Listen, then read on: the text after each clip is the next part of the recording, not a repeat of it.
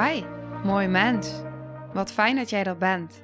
Mijn naam is Sandy en ik geloof in een wereld waarin iedereen zijn liefdevolle zelf mag zijn. In deze podcast praten we openlijk over alle struggles die je tegenkomt op het moment dat je tegen jezelf aanloopt.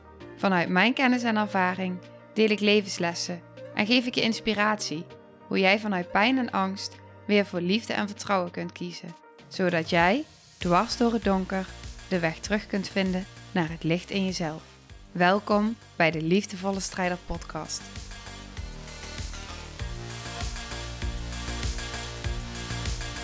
Dag, lieve jij.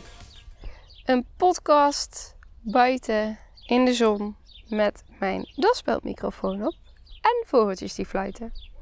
Dus mogelijk hoor je weer wat geluiden van de natuur. Deze aflevering ga ik het met je hebben over de reddersrol. Ja. Hoe ga ik beginnen en wat wil ik erover zeggen? Het enige wat ik heb opgeschreven, reddersrol. Ik dacht, daar wil ik een podcast over opnemen. Wat je vaak ziet is dat heel veel mensen die de zorg ingaan, eigenlijk een deel in zich hebben wat heel graag in die reddersrol schiet.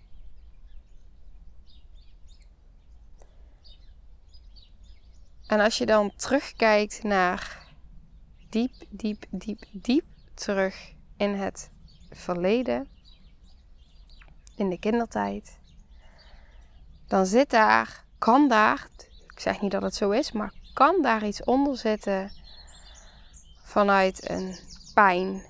Een pijn dat je je ouders had willen redden, maar dat je daarin faalde omdat jij je ouders niet kan redden. En iets in jou wil dan nog steeds heel graag redden. Zorg dragen voor anderen. Met als, ja, uh, hoe zeg je dat? Um, trigger, aandachtspunt, risico. Dat jij veel te veel op je schouders gaat nemen en veel te veel verantwoordelijkheid gaat dragen die niet van jou is. Waarschijnlijk omdat de kans ook nog zo is dat jij nog steeds niet op jouw eigen kindsplek staat. Dus dat jij systemisch nog steeds op de plek staat van je ouders. Omdat jij wilde dragen voor hun. Oké. Hoe kun je dat herkennen? Of dat jij in een reddersrol zit of schiet? Op het moment dat er iemand bij jou is. Een vriendin, een cliënt, een partner, een familielid die pijn ervaart, die struggles ervaart, dat jij geneigd bent om het voor die ander te willen gaan oplossen. Je wil die ander gaan fixen. Vanuit goede bedoelingen, vanuit liefde, wil je die ander helpen. Wat er eigenlijk gebeurt op dat moment, is dat die ander zit met pijn en op het moment dat jij, en misschien herken je het ook wel, dat jij dan die ander wil gaan redden, in de dynamiek is dat heel erg voelbaar. En wat er dan eigenlijk gebeurt, is dat je zal zien dat die ander jou waarschijnlijk, dat die kans bestaat, er zijn natuurlijk meerdere dynamieken, maar dat die ander jou gaat afstoten. Dat die ander uh, een muur optrekt. En waarom? Omdat eigenlijk wat er gebeurt op diepere lagen is die ander heeft pijn. En het enige wat die pijn heel graag wil, is erkend worden. Is er mogen zijn. Is gezien worden. Gevoeld worden. En op het moment dat er dan iemand vanuit goede bedoelingen gaat helpen om te fixen en op te lossen, dan zeg je eigenlijk tegen die hele kwetsbare delen die die pijn ervaren: het moet weg, het mag er niet zijn, we gaan het fixen. Maar die pijn is er. Die pijn is gekomen, die is, die, die, die is er ooit is, is je hè, aangedaan. Die ervaar jij. En het enige wat iemand nodig heeft, is ik ben en ik blijf. Maar wat vraagt dat van jou als jij die reddersrol in je hebt? Dan vraagt het van jou om het, de behoefte om de ander te helpen, om daar niet aan toe te geven. En dat geeft je een gevoel, ik zal hem bij mezelf houden, dat geeft mij een gevoel dat op het moment dat ik voel van hé, hey, dit deel wil nu naar voren schieten, die wil achter het stuur gaan zitten. De redder in mij, die wil, uh, wil gaan redden. Die neem ik waar, die bedank ik. En ik blijf bij mezelf. Dus ik laat dat deel, dat pijndeel van mezelf, laat ik niet het stuur overnemen. Die laat ik bij me. En die neem ik waar en die bedank ik. Dan ga ik terug naar mezelf. En wat gebeurt er dan in mij? Dan mag ik het machteloze gevoel, wat ik voel, wat die ander ervaart, mag ik uithouden. En dat is het proces. Ik ben en ik blijf. En ik houd mijn eigen gevoelens uit die ik voel, omdat iets in mij geneigd is om jou nu te gaan redden. En daar hebben we allemaal niks aan. Dus op het moment dat ik bij mezelf blijf en bij mijn gevoelens blijf, dan blijf ik trouw aan mezelf. En geef ik de ander ruimte om er te mogen zijn met zijn pijn. En dan is er verbinding. Want dan voelt die ander niet meer dat het gefixt of opgelost moet worden. Maar dan krijgt de ander ruimte om dat te mogen zijn. En dan kan de ander, als het lukt, in de vertraging, misschien contact met je maken. Ik had daar vanmorgen ook een gesprek over uh, tijdens een sessie die ik gaf, waarin zij, deze dame in kwestie, dit ook ervaart met haar partner, of dit ervaart met haar partner. En deze partner die heeft paniekaanvallen en die vraagt af en toe ook echt van help mij. Oké, als die naar je toe komt en hij vraagt help mij, dan kun je samen kijken van oké, maar wat verlang jij nu echt? Er gebeurt natuurlijk heel veel in de dynamiek op zo'n moment. Ik weet dat op het moment dat ik na het ongeluk steeds minder kon, wat er in de dynamiek gebeurde tussen mij en mijn man, is dat ik ging op mijn tenen lopen omdat ik vrij weinig kon en ik wilde een goede partner zijn. Dus ik probeerde om toch iets te doen als het niet lukte. Waardoor ik over mijn grenzen ging. En hij wilde alles voor mij overnemen. Hij wilde dus de redder zijn op dat moment. Om voor mij te zorgen. Om er voor mij te zijn. Dus hij ging ook op zijn tenen lopen. En dat gaat nooit goed. Want dan beweeg je allebei weg van jezelf en je gaat allebei over je grenzen heen. Toen we daar bewust van werden, toen voelden we ineens van hé, hey, maar eigenlijk is het allebei vanuit liefde. Dus als ik bij mezelf blijf en jij blijft bij jezelf en we geven allebei onze grenzen aan, dan is er verbinding. En dat vroeg ik dus vanmorgen ook in die sessie van op het moment dat jij dus zelf naar hem toe beweegt op het moment dat hij in pijn is, wat gebeurt er dan? Ja, dan blokkeert hij. Dan wil hij dat ik niet naast hem kom zitten en dat ik wegga. Ja. Want het is voor iets in hem veel te invasief. En het gaat te snel. En hij weet zich ook geen raad. En op het moment dat het dan opgelost mag worden, of iemand komt met vanuit alle goede bedoelingen, met allemaal ideeën die kunnen helpen, zodat je je beter gaat voelen, dan ga je dus voorbij aan dat wat er gevoeld wil worden. Want dan is het eigenlijk, kom, we gaan dingen bedenken die jou kunnen helpen zodat je je beter voelt. En eigenlijk zeggen we dan nee tegen het lichaam en nee tegen dat wat er is. Mijn man en ik hebben dus juist ook door die processen door te gaan en in die dynamiek ook heel erg veel over onszelf geleerd. En dat is in onze relatie super waardevol geweest. Omdat we daardoor in het proces, doordat we wel bij onszelf kunnen blijven. en dan moet ik wel lachen, want het is een proces en het blijft een proces. Want we hebben allebei dat in ons. We hebben allebei in ons die loyaliteit aan elkaar. Uh, de neiging om over die grens heen te gaan, om er te zijn. En dan is het dus een helende beweging naar jezelf. Op het moment dat je dus mag voelen dat je die redder in je hebt. Maar dat je bij jezelf blijft. En dat je in alignment blijft zodat je vanuit verbinding met jezelf in verbinding kan gaan met de ander. En niet vanuit een reddersrol, maar vanuit een gezond, compassievolle zelf. Want als je het hebt over compassie, op het moment dat jij dus jezelf te verantwoordelijk voelt voor de ander,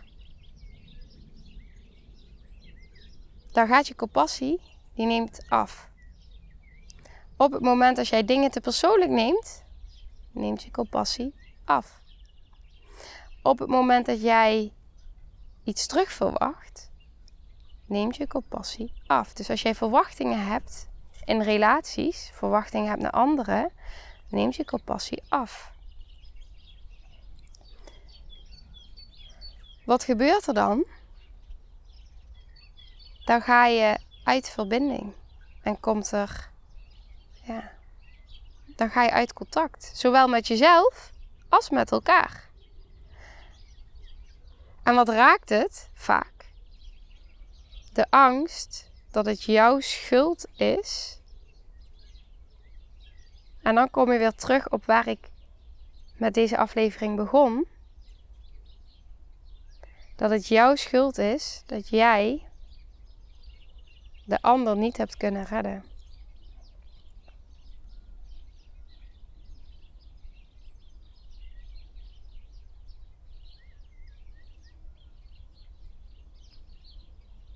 En die gaat terug naar hele diepe kindspijn. Want wat willen we graag als we zien dat onze ouders pijn hebben? Wat willen we graag voor ze zorgen? En wat willen we graag er voor ze zijn, ongeacht onszelf. Je zal altijd van je ouders blijven houden.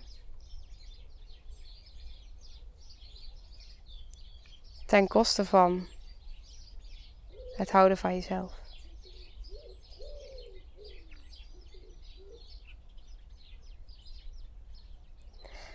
En dan zie je dus ook dat op het moment dat jij bijvoorbeeld heel erg in die reddersrol zit en jij geeft alles aan die ander. Je doet alles voor die ander. Je, neemt de verantwoordelijkheid op je. Je zorgt voor die ander en je gaat door het vuur voor die ander.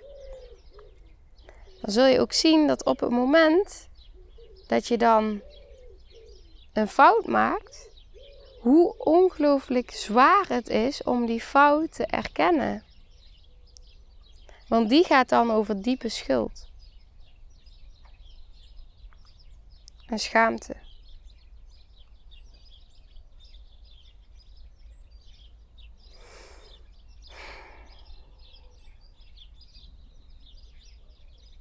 Terwijl hoe helend is het als je gewoon mag falen? Dat het gewoon oké is.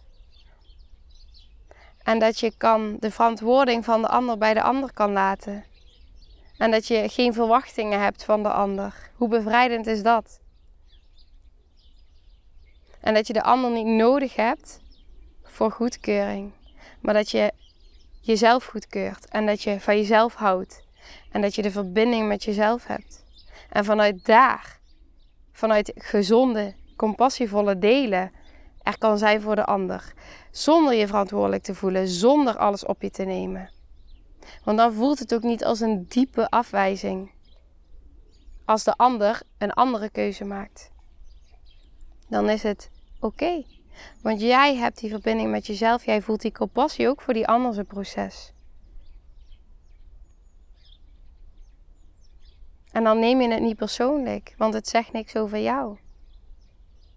En op het moment dat jij dus voelt dat je diepe afwijzing ervaart, dan zegt dat dus iets over die pijn in jou, die nog niet geheeld is.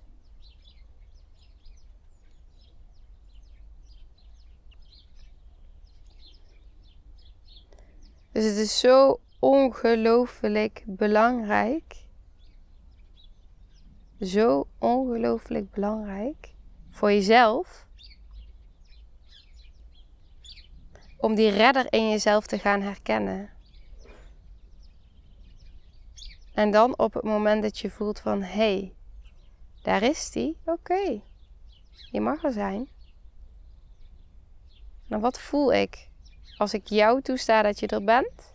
Maar als ik dan weer terug bij mezelf kom, achter het stuur ga zitten, wat voel ik dan? Ah, machteloosheid. Hmm. Dat is niet zo'n fijn gevoel om uit te houden.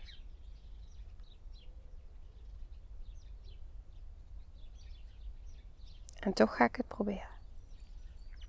Om het gewoon eens te ervaren.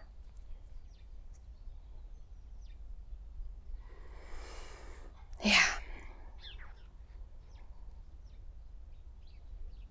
En daar ga ik hem ook bij laten.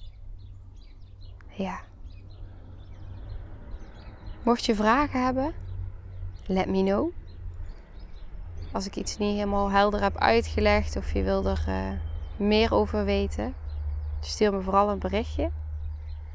En ik zou het super waarderen als je deze podcast een review zou willen geven of als je hem wilt delen op het moment dat je denkt van hé, hey, maar zij of hij kan zich hier enorm in herkennen. Ja, dan zou ik het echt waarderen als je hem deelt. Je mag hem ook delen op je, op je social media.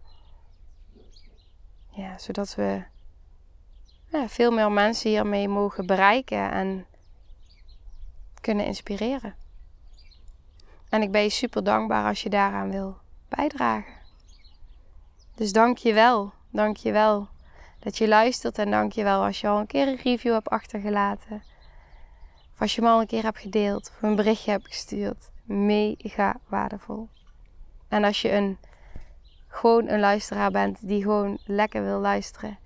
Ook helemaal prima. Doe vooral wat voor jou goed voelt. Dank je wel.